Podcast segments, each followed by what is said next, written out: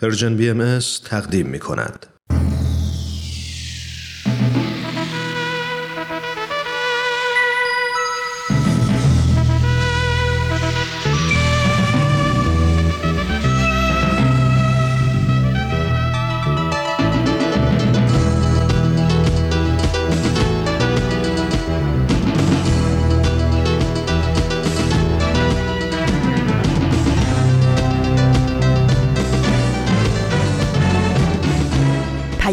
دوست. برنامه ای برای تفاهم و پیوند دلها.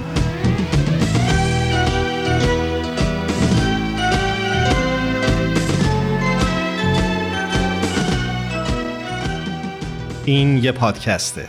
پادکست هفت.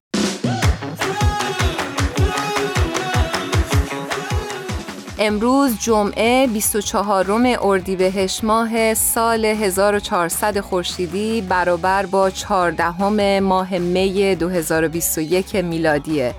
این 54 رومین قسمت از پادکست هفته.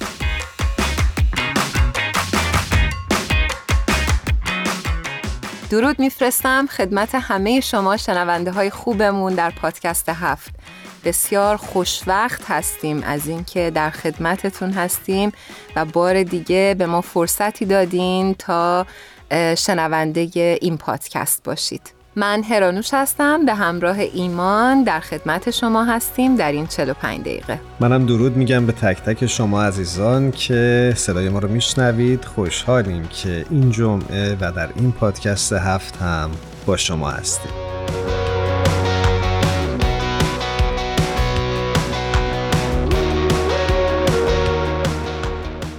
هرانش وقتی داشتی تاریخ اعلام می کردی دیدم که فردا یعنی 15 ماه می روز جهانی خانواده هست. فکر کنم که خوب بهانه باشه این تاریخ برای همه ما که به این اصلی ترین رکن جامعه بیشتر توجه بکنیم و بیشتر قدرش رو بدونیم. من هم به همه خانواده های عزیزمون در سر تا سر دنیا این روز رو پیشا پیش تبریک میگم.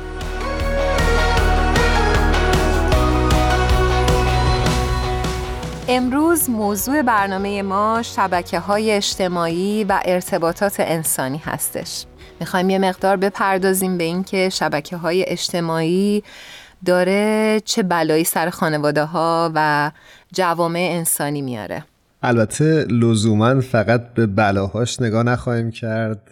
نکات مثبتش رو هم سعی می‌کنیم بهش بپردازیم. موافقی؟ بله بله. می‌تونیم اینجوری هم نگاه کنیم. مثبت هم می‌خوایم این دفعه نگاه کنیم. عالی من فکر می‌کنم که اگه نگاهی بندازیم خیلی گذرا به تاریخ ظهور شبکه های اجتماعی روی اینترنت اوایل دهه 2000 بود که اولین زمزمه ها رو شنیدیم در خصوص ظهور شبکه های مثل مایسپیس و اورکات که فکر می‌کنم اورکات برای ایرانی ها بیشتر شناخته شده بود نسبت به مایسپیس و یادمه که اولین بار بود که ما داشتیم با این پلتفرم ها آشنا می شدیم و بعدها به فاصله کمی فکر می کنم که فیسبوک هم راه اندازی شد. درست میگم؟ بله اینطور که می‌دونم فیسبوک سال 2006 اومد که خیلی داغ بود و خیلی خیلی جذاب بود برای همه. یادم میاد قشنگ که ایرانیا هی با هم دیگه میشستن در صحبت می‌کردن هی به هم یاد می‌دادن. ولی فکر می‌کنم اینستاگرام 2010 اومد ایمان درسته؟ آره اینستاگرام حوالی سال 2010 ظهور کرد و کلا شکل و فضای شبکه های اجتماعی رو یه خورده بیشتر تغییر داد. قطعا می‌خوام بگم که زندگی همه ما با ظهور شبکه های اجتماعی وارد دوره تازه شد. دوره که می‌تونیم بگیم که اصلا نمی‌تونه به دوران قبل از شبکه های اجتماعی برگرده. زندگی ما چنان تغییری کرد که به کلی میشه گفت رفرم شد و شرایط تازه‌ای در جهان حاکم شد. کاملا. ایمان به نظرم همینجا بحث رو نگه داریم. بریم با شایان جان صحبت بکنیم چون که روی خط منتظرم. حتما. بریم با شایان گپ بزنیم ببینیم که امروز برامون چی آماده کرده.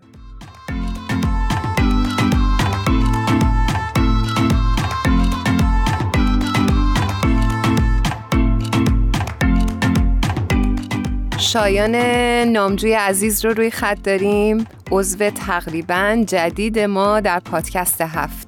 بسیار خوش اومدی به برنامه خودت شایان جان. خیلی خوشحالیم از اینکه روی خط داریمت. خیلی ممنون. منم سلام می‌کنم به شنونده های خوب پادکست هفت. شایان جان منم به درود میگم. به برنامه خودت خوش اومدی. متشکرم.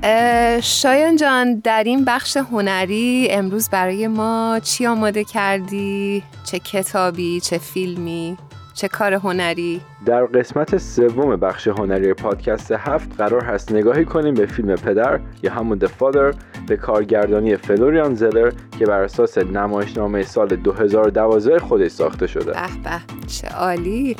من این فیلم رو دیدم و فیلم فوق العاده ایه توصیه می‌کنم که هر کس که ندیده حتما تماشا کنه. درسته فیلم پدر برای رشته های خیلی زیادی از اسکار نامزد شده بود ولی در همین مراسمی که چند وقت پیش برگزار شد تونست جایزه بهترین نقش اول مرد برای بازی آقای آنتونی هاپکینز رو به خودش اختصاص بده. آره دقیقا. و بازی فوق العاده ای داشت آقای هاپکینز مثل همیشه البته. دقیقا. فیلم پدر اولین فیلم زلر در مقام کارگردانه که برای نگارش فیلمنامه خودش به طور مشترک با کریستوفر همتن نامزد دریافت اسکار بهترین فیلمنامه اقتباسی شده بودند. این اثر دراماتیک با یک موقعیت پیچیده ولی در عین حال ملموس شروع میشه. اولیویا کولمن نقش دختری رو بازی می‌کنه که برای ادامه زندگی خودش می‌خواد از لندن به پاریس بره ولی نگران تنها موندن پدر پیر خودشه. و آنتونی هاپکینز نقش پدری رو بازی می‌کنه که در کنار همه ویژگی های شخصیتی جذاب و بامزهش مثل حق به جانب بودنش در حال حاضر به خاطر سنش راوی قابل اعتمادی برای فیلم نیست و حافظش مثل قبل کار نمی‌کنه. شایان جان چه چیزی خیلی تو این فیلم برات بارز بود که توصیه می‌کنی شنونده های ما این فیلم رو تماشا کنن؟ در کل می‌تونم بگم عمده شهرت این کارگردان به دنیای نمایش برمیگرده آثار دیگه زلر مثل اگر بمیری، آن سوی آینه، پسر و مادر همشون در ایران به فارسی ترجمه شدن که نشونه محبوبیت آثار این هنرمنده. همونطور که در اول برنامه گفتم فیلمنامه پدر یک فیلمنامه اقتباسی از روی یک نمایشنامه است و خودش هم به واسطه تک لوکیشن بودنش بیشتر شبیه یک صحنه تئاتر تا یک فیلم سینمایی.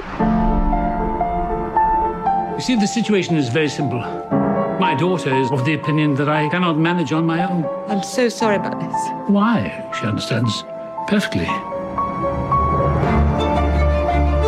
It's important. I explained it all to you. Why do you keep looking as if there's something wrong? Everything is fine. I think she tries to do the best she can for you, Anthony. Everything will be all right. I promise you. There's something funny going on. من یه نقد خیلی جالب در سایت سلام سینما خوندم که می‌گفت فیلم های خیلی خوبی مثل دور از او و هنوز آلیس در ژانر درام و با موضوع زوالق ساخته شدن. ولی باید اعتراف کنیم که در همه این فیلم ها به محض اینکه کاراکتر اصلی از بچه هاش و یا از خودش و جهان دور میشه از مخاطب هم دور میشه. ولی با تماشای فیلم پدر ما کاملا به تجربه زوال عقل نزدیک میشیم و ما در حال کامل کردن پازل زندگی آنتونی هستیم و قطعات این پازل وقتی به ما می‌رسه که آنتونی اونا رو توی فیلم گم می‌کنه. خلاصه واقعیت های فیلم پدر از درون توهم یه پیرمرد نشأت می‌گیره. هر چیزی که اون می‌بینه و باور می‌کنه رو ما هم می‌بینیم. خیلی ممنونیم ازت شایان جان. فیلم بسیار خوبی رو انتخاب کردی و هر جا هستی خوب و خوش باشی. خدا نگهدار. خواهش می‌کنم و قبل از اینکه برنامه رو تموم کنم به همه مخاطبا پیشنهاد می‌کنم که اگه این فیلم رو ندیدن حتما ببینن و از دست ندن. قربانت مراقب خودت باش. حتما.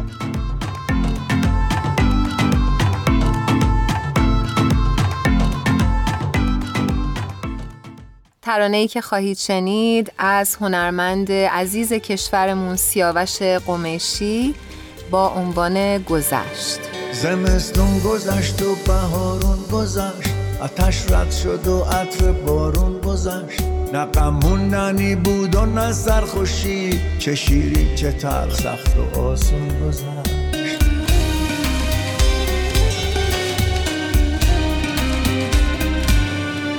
یه روز دل خوشی بود و دل بستگی. یه روز با فراغ و دل خون گذشت هم از پنجره خنده شادی و هم از هنجره آه بی جون گذشت چه روزا که جز بی نیازی نبود چه شبها که با حسرت نون گذشت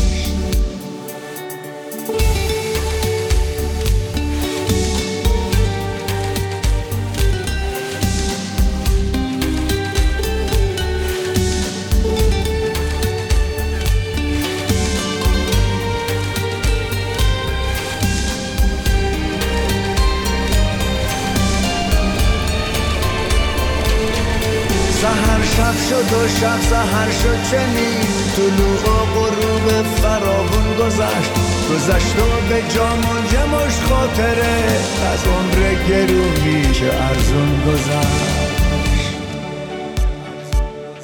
زمستون گذشت و بهارون گذشت. آتش رد شد و عطر بارون گذشت. نه غم بود و نه سرخوشی. چه شیری چه تر سخت و آسون گذشت.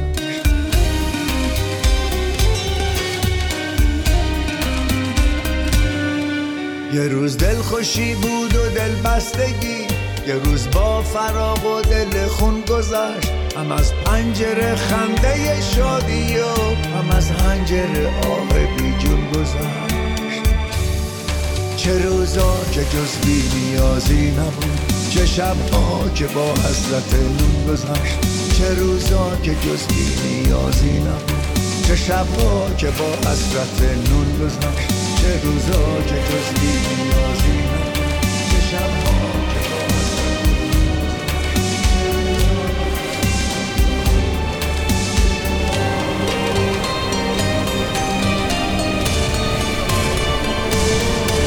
سهر شب شد و شب سهر شد چنین طلوع و غروب فراغون گذشت. گذشت و به جامون جمش خاطره از عمر گرونی که ارزون گذشت.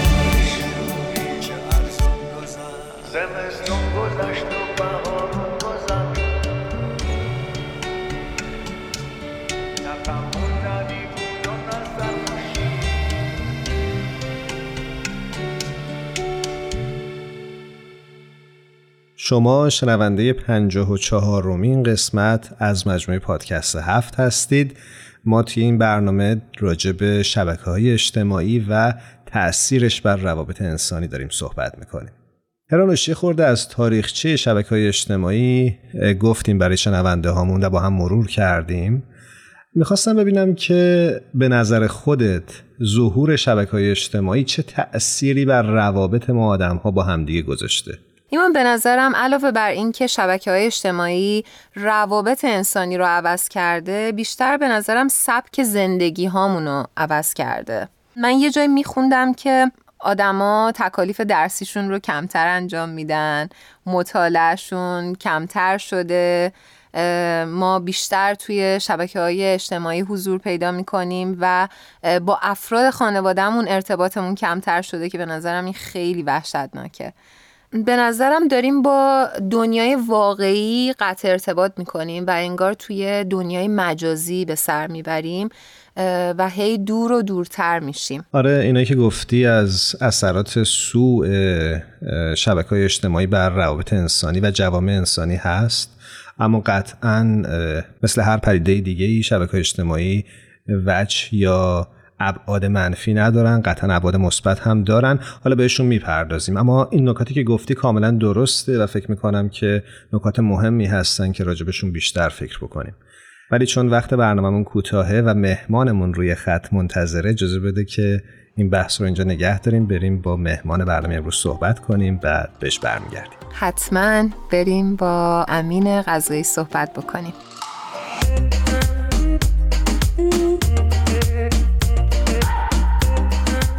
امین غذایی عزیز به برنامه خودت خوش اومدی.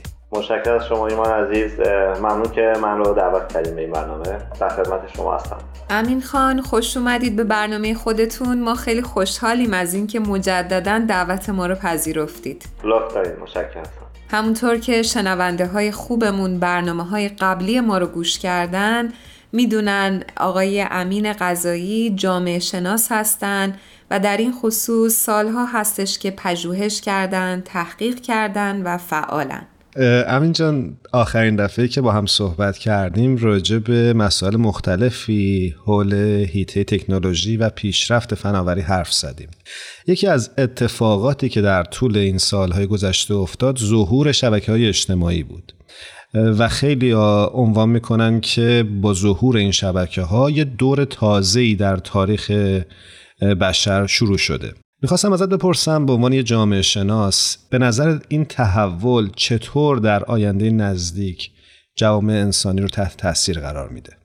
بله. ببینید شبکه های اجتماعی در واقع مثل خود فناوری یا های تک یک حالتی شمشیر دولبه هستند یعنی می‌تونه که در واقع به یک نوعی به گسترش روابط انسان آزادی انسان فردیت انسان کمک کنه.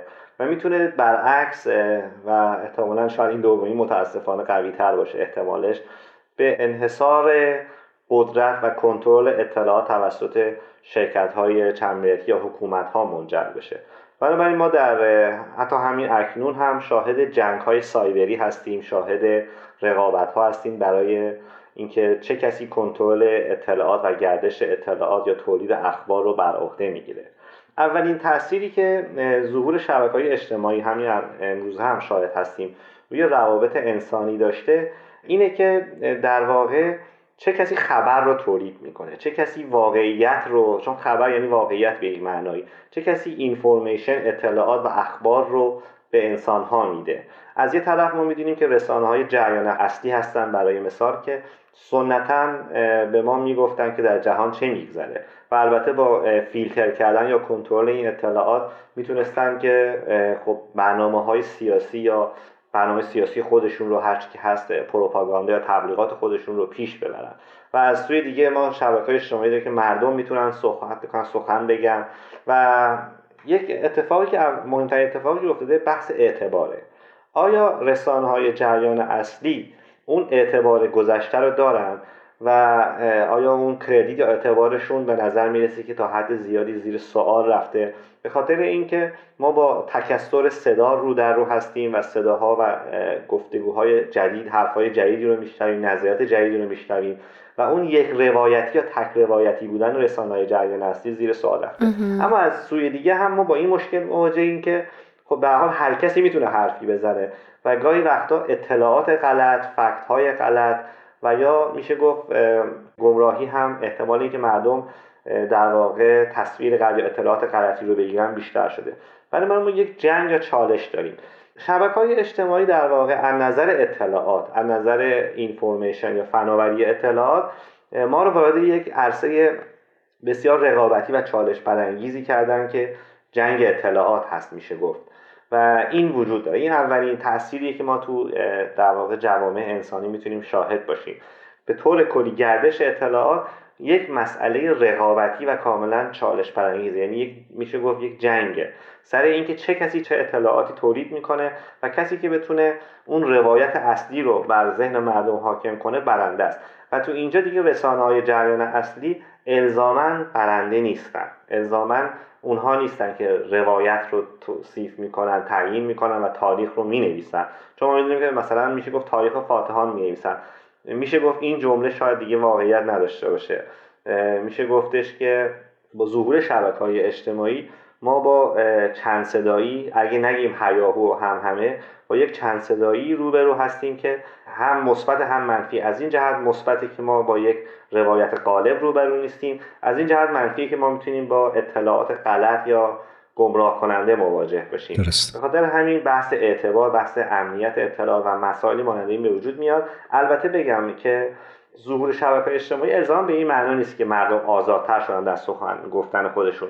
چون می‌بینیم که شبکه های اجتماعی خب یه حالتی دارن که وقتی مثلا فیسبوک توییتر یا بقیه مثلا حتی یوتیوب حالا دور نمیشه شبکه اجتماعی ولی هر چی که هست اینها وقتی مخاطبین بیشتری رو به خودشون جلب می‌کنن تبدیل به یک غول میشن یک corporation هایی میشن که حتی به سادگی نمیشه اینها رو شکست داد.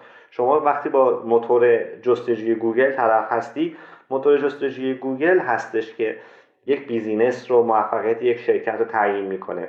چرا؟ چون در search در جستجوی این گوگل این موتور جستجو هستش که شما در صفحه اول میاید در صفحه دوم میاید در صفحه دهم میاید اونه که مشخص می‌کنه موفقیت تجاری شما چه هست. یعنی هم انحصار داریم هم آزادی افراد داریم در تولید ارتباطات اطلاعات در واقع. و البته ارتباطات چون ارتباطات هم بسیار مهمه. چون ما از طریق ارتباطات مثلا می‌تونیم که سرمایه گذاری مشترک کنیم. ما مثلا فناوری بلاکچین رو داریم که می‌تونسته با همین ارتباطات و شبکه سازی و network سازی ارزهای دیجیتالی رو ایجاد کنه. چون ارزهای دیجیتالی تماما به لطف همین ارتباطات وجود داره. در واقع پول معناش اینه که تا وقتی پول ارزش داره که من می‌تونم دیگری هم اون پول رو به عنوان پول به رسمیت بشناسه درست. بنابراین ما می‌بینیم که صنعت مالی هم توسط شبکه های اجتماعی یا اینترنت یا ارتباطات یا نتورک ها تغییر کرده. ما شاهد ظهور پول های مجازی هستیم. پول هایی هستیم که صرفا یک گروه کوچکی دارن از اون استفاده می‌کنن ولی همچنان وجود دارن حضور دارن و می‌تونن وارد بازار بشن. به طور کل میشه گفتش که حالا اگه رو صرفا منحصر کنم به شبکه های اجتماعی شبکه های اجتماعی در واقع فضای گردش اطلاعات بسیار رقابتی تر یا میشه گفت چالش برانگیزتر کردن. اما اینکه چه کسی برنده است آیا یک جهان ما با یک جهان آزاد گردش آزاد اطلاعات رو در رو هستیم؟ یا نه با یک انحصار کامل گوگل و شرکت های های تک رو در رو هستیم؟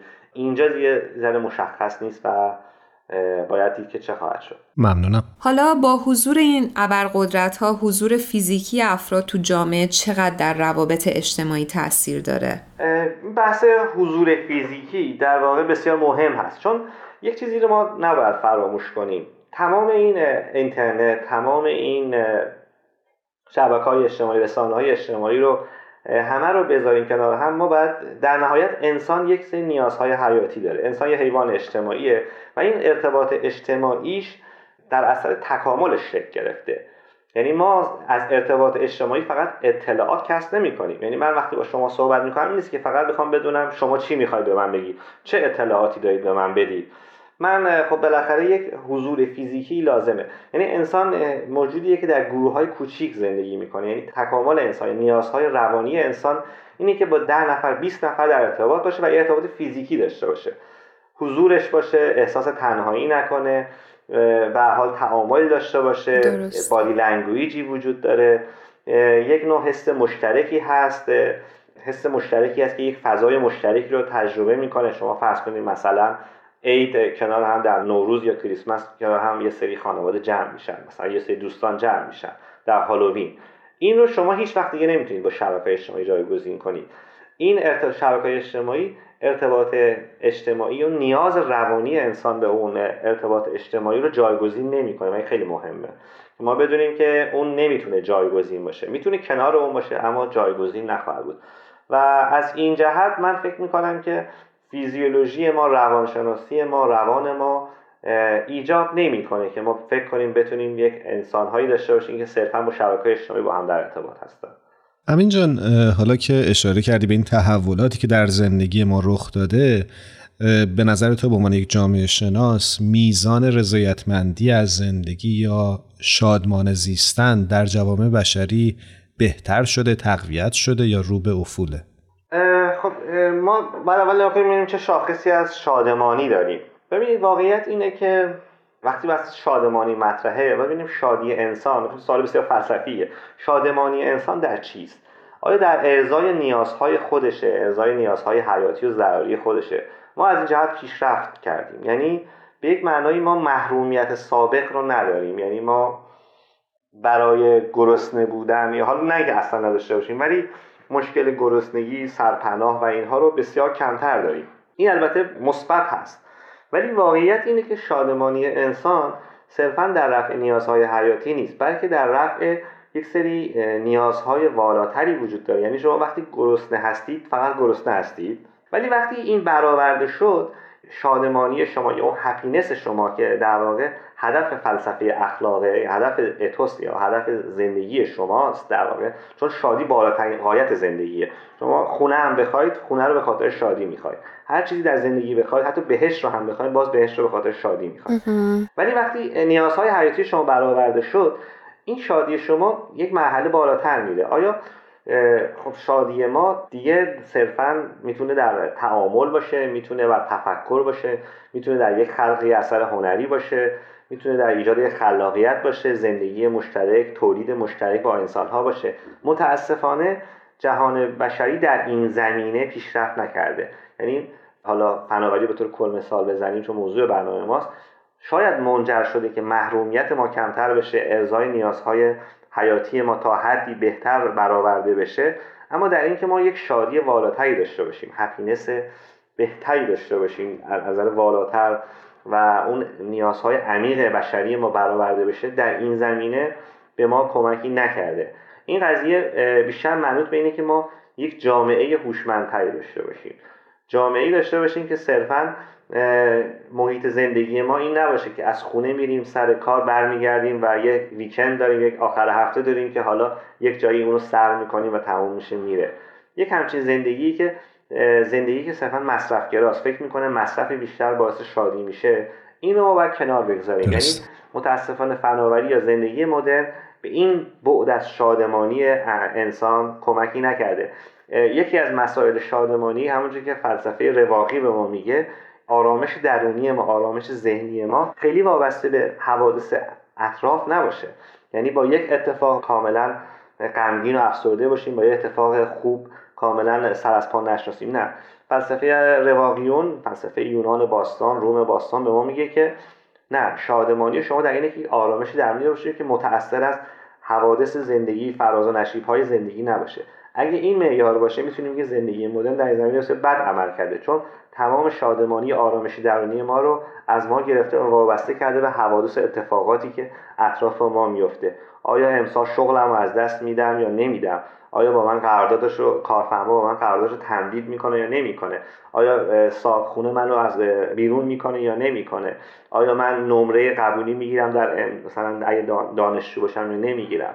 و و هزار و یک چیز دیگه. استرس های زندگی مدرن در واقع آرامش درونی انسان رو ترانکویلیتی آرامش درونی انسان رو ازش گرفته و میشه گفت یک ضربه بزرگی به شادمانی انسان زده. سپاسگزارم از توضیح خب امین خان در این قسمت از برنامه همونطور که خاطرتون هست ما دوست داریم شما ترانه ای رو تقدیم بکنید به شنونده های خوبمون. خب این دفعه من از قبل خودم آماده کردم. خوب موسیقی ایرانی گوش داد.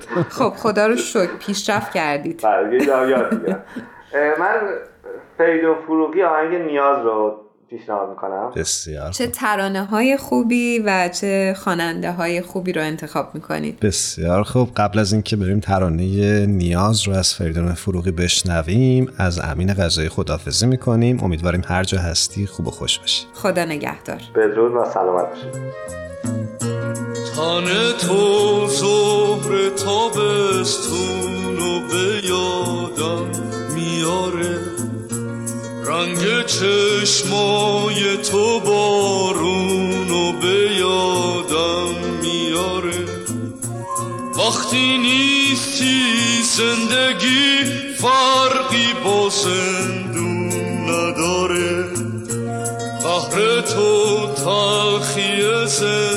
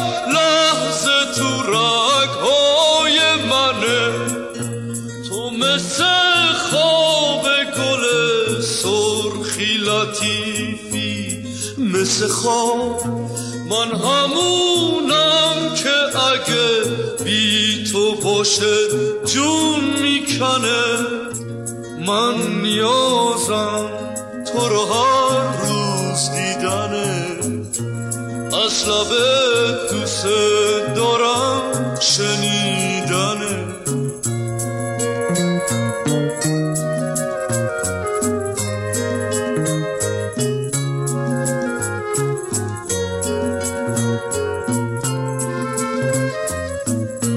تو مثل وسوسه شکاره شاپرکی.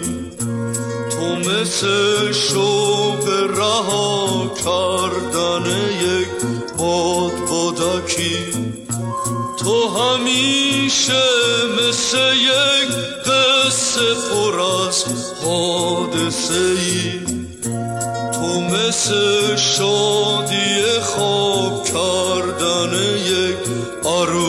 عروسکی من نیازم تو رو هر روز دیدنه. از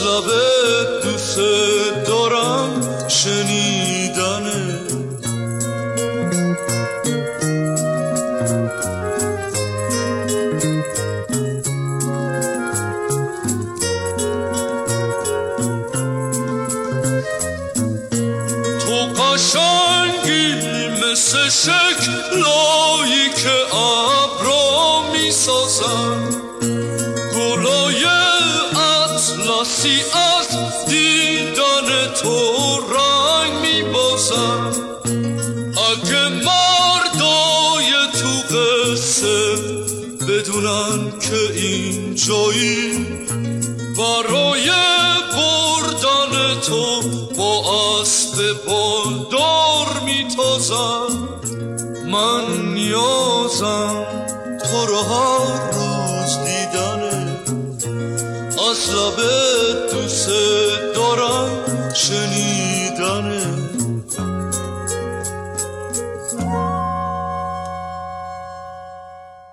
شما می‌تونید از طریق صفحات ما در اینستاگرام و فیسبوک و همینطور کانال تلگرام این رسانه به آرشیو این برنامه ها دسترسی داشته باشید. کافیه که نام Persian BS رو جستجو کنید. بله ببین همین راه ارتباطی ما با مخاطبین این رسانه از طریق همین شبکه های اجتماعی هست. که آفرین. موضوع برنامه امروزمون هم هست. دقیقا. داشتم به همین فکر می‌کردم. دقیقا. گفتیم که شبکه های اجتماعی مثل هر پدیده دیگه ای تنها می‌تونه ابعاد مضر و مخرب نداشته باشه. و قطعا نکات مثبت و نقاط روشن هم داره. یکی از نکاتی که خیلی خوبه بهش توجه بکنیم اینه که ظهور شبکه های اجتماعی باعث شد که ما آدم ها به هم نزدیکتر بشیم. از سبک و سیاق زندگی هم بیشتر با خبر بشیم. الان منی که در این نقطه از جهان هستم به راحتی و با یک کامپیوتر ساده می‌تونم به زندگی روزمره یک نفر در قلب افریقا سر بزنم. با دقدقه هاش آشنا بشم و یا به راحتی به ژاپن سفر بکنم و از سبک و شیوه زندگی اونها مطلع بشم فرهنگشون رو بیشتر بشناسم. دقیقا. ایمان یادم میاد که مایکل درین جامعه شناس انگلیسی شبکه های اجتماعی آنلاین رو تأثیر گذارترین پدیده قرن می‌دونه. و این نکته که اشاره کردی خیلی جالب بود و به نظرم میاد که ما در تبادل دانش و اطلاعات هم خیلی خیلی به نظرم تو شبکه های اجتماعی موفق بودیم. یعنی واقعا اگه اینا نبود خیلی اتفاقهای خوب هم نمیافتاد. ما می‌بینیم از اون سر دنیا یه نفر از آمریکا می‌تونه با آسیا در ارتباط باشه و تبادل دانش بکنه. بچه ها چقدر درساشون رو دارن آنلاین یاد می‌گیرن و اینا همه خودش یعنی تاثیرات خوبه. درسته که من اول برنامه گفتم که بلا ولی نه خیلی تاثیرات خوبم داشته. تونستن خیلی ها به business ها و کارشون کمک بکنن و بتونن تبلیغات بهتری رو داشته باشن. حتی به نظرم business ها جهانی شد و این اتفاق خیلی کم پیش می اومد ولی خیلی کمک کرده. کاملا درسته. خب اگه موافقی بریم سراغ بهمن که روی خط منتظر ماست. بله بریم صحبت کنیم.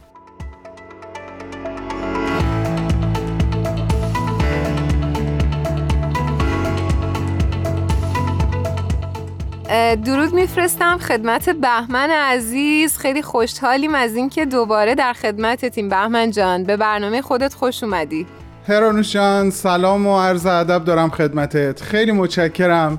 داشتم فکر می‌کردم که واقعا من انگاری همیشه پشت در پادکست هفتم. فقط کافی اشاره کنین من میام تو. منم بهت درود میگم اما یه جورایی شبیه زبلخان گفتی. سلام ایمان جان. دستشو دراز کن. آره. بهمن اینجا بهمن اونجا.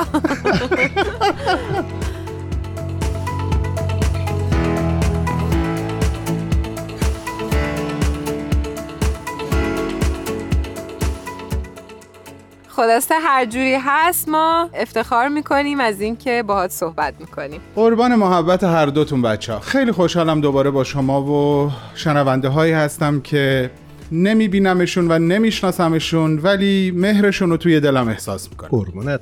ما هم امیدواریم که شنونده هایی که ما رو گوش میدن حالشون بعد از شنیدن این برنامه خوب باشه. الهی آمین.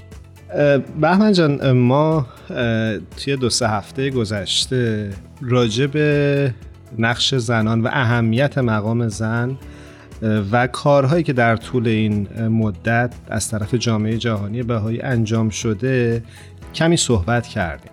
دوست داشتیم امروز هم همچنان راجع به این مقوله مهم صحبت بکنیم و راستش برای خود من خوندن یک توییت در توییتر به هم یادآوری کرد که چقدر هنوز از لحاظ فرهنگسازی ما راه داریم تا به اونجایی که باید برسیم.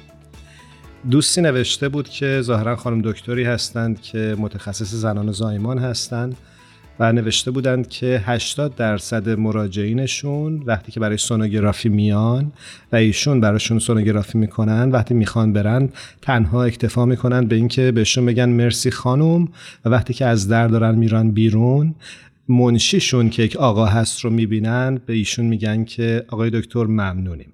و اون آقا رو در ظاهر مستحق لیاقت دکتر می‌بینند. اوضاع خیلی خرابه. خیلی خرابه. بدون هیچ تعارفی اوضاع فکری و ساختارهای فرهنگی حقیقتا نیاز به یک تحول بنیادی دارد دقیقا. ایمان منم این توییت رو خوندم. و می‌خوام بگم که این قضیه حتی در ادبیات کلاسیک ایران دیده میشه. نمی‌خوام اشاره بکنم. باور کنید خودم اذیت میشم وقتی که نگاه بزرگانی که بر قله ادبیات کلاسیک ایران نشستن رو نگاه می‌کنم نسبت به زن متاسف میشم متأثر میشم. ولی بیا بگذریم از این قضیه و به یک نکته دیگه می‌خوام اشاره بکنم. اون هم این هست که در زبان محاوره وقتی که ما داریم با همدیگه گفتگو می‌کنیم خیلی وقتا بدون اینکه خودمون متوجه بشیم یعنی در خداگاهمون ما واقف بشیم به این مسئله از تکیه کلام ها یا ضرب المثل های استفاده می‌کنیم که تبعیض بین زن و مرد درش وجود داره. می‌خوام براتون یکی دو تا مثال بزنم. چیزی شبیه به این درد دلی که این خانم دکتر کرده بود توی توییتر. ما خیلی وقتا میگیم واقعا نهایت جوانمردی فلان فرده. حتی اگر اون فرد زن باشه ممکنه ما بهش این لقب رو بدیم. یا مثلا میگیم تو رو خدا این حرفهای خال زنکی رو نزنی. شما تو همین دوتا کلمه واژه مرد و زن رو می‌بینیم. واژه مرد برای صفتی بسیار والا و واژه زن برای صفتی بسیار سخیف. متاسفانه آره. آره واقعا. من سالها یادم اینو میشنیدم که کار و کار کردن جوهره مرده. و امروز با خودم فکر می‌کنم که چرا ما نباید بگیم کار کردن جوهره انسانه؟ آره ببینیم بچه ها ما چه خوشمون بیاد چه خوشمون نیاد که مطمئنم خیلی همون خوشمون نمیاد. کشور ما جزو کشورهایی هست که در این زمینه به لحاظ فرهنگی باید تن به یک تحول بزرگ بده. هر چقدر هم که سخت باشه هر چقدر هم که روندش کند باشه. می‌خوام براتون یه شاهد بیارم. و هر چقدر هم که نخوایم. آره روزگار مجبورمون می‌کنه. دنیا داره به این سمت پیش میره. آینده متعلق به زنانه. زنان باید بسازن دنیای آینده را و ما مردها برای اینکه عقب نمونیم باید کنارشون باشیم و کمکشون کنیم. در سال 1981 اگر اشتباه نکنم بیت العدل اعظم که فکر می‌کنم حالا دیگه شنونده هامون می‌دونن که بالاترین و عالیترین هیئت اداری و روحانی جامعه جهانی بهایی هست از بین 183 کشور که اونها محفل روحانی ملی دارن به 80 کشور گفت که شما باید در ارتباط با توسعه و پیشرفت موقعیت زنان و ارتقای روحانی، اخلاقی و علمی زنان کشورتون دست به یک سری اقدامات سازمان یافته بزنین. ببینین اقدام سازمان یافته یعنی اینکه اون باید برنامه ریزی داشته باشه اهدافش به اهداف کوتاه مدت و میان مدت و بلند مدت تقسیم بشه هر کدوم مقدمه اون یکی باشه و اینقدر سیستماتیک حرکت بکنه و بره به هدف برسه. من مطمئنم ایران ما هم جزو اون 80 کشوره. به دلیل فرهنگ سنتی به دلیل نگاه سنتی به زن ما خیلی احتیاج به دگردیسی داریم. نمی‌تونم بگم فقط تغییر و تحول واقعا.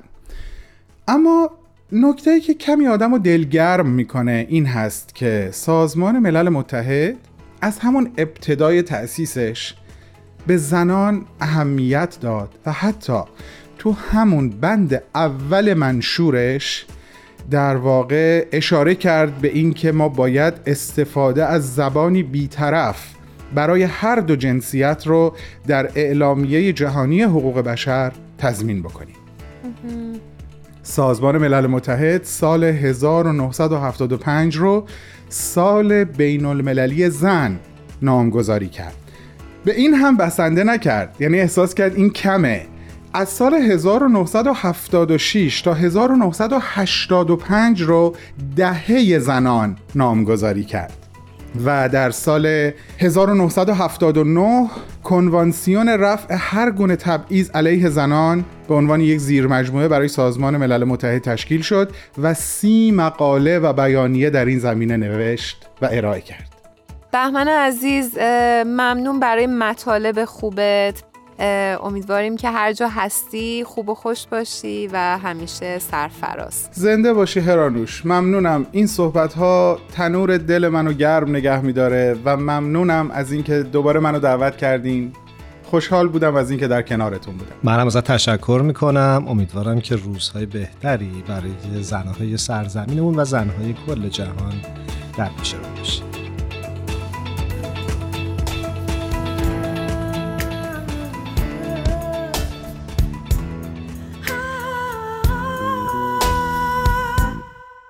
زن هستم دختر هستم خواهر هستم رفیق و همسر هستم مادر هستم. دو حرف و یک هجاله که به معنا بزرگ و واژه پهناور هستم. سیاست نه ضعیفم. نه من هستم.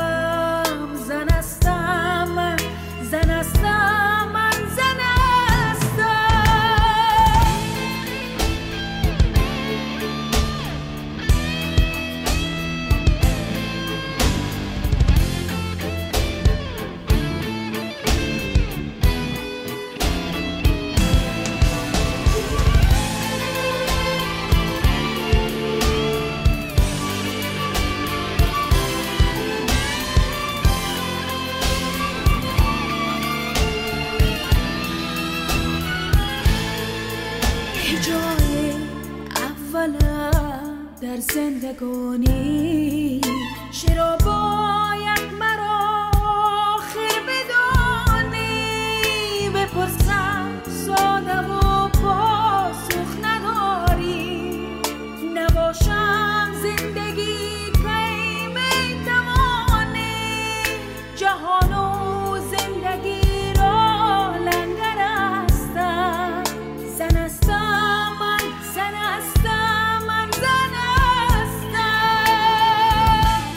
شاعر بزرگ سرزمینمون استاد سخن سعدی میفرماید.